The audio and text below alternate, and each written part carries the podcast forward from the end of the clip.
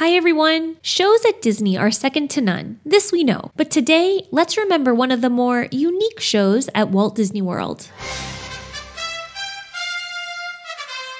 That's The Wonderful World of Water, a water ski show on Seven Seas Lagoon. It debuted in June 1972, less than a year after resort opening. Water ski spectaculars with performers doing acrobatics and tricks while water skiing was actually pretty popular at the time. Walt Disney World decided to test a ski show of their own to see how it would be received by guests. Some of the highlights included seeing characters like Donald, Goofy, and Pluto performing on water skis. Other entertainers included an eight person, three tiered pyramid, skiers jumping over five foot ramps into the air, and performers in kites soaring over the lagoon. Typically, there would be five shows daily, with times even going into the night as late as 11 p.m. You might be wondering to yourself if this show was on Seven Seas Lagoon, could anyone watch it, or would it be a ticketed event? Well, it was pretty common to catch the skiers in action as you're whizzing by on the ferry boat or monorail to and from Magic Kingdom. But there was a special viewing area created for the wonderful world of water that you would have to buy a ticket for, costing a hefty 75 cents. So,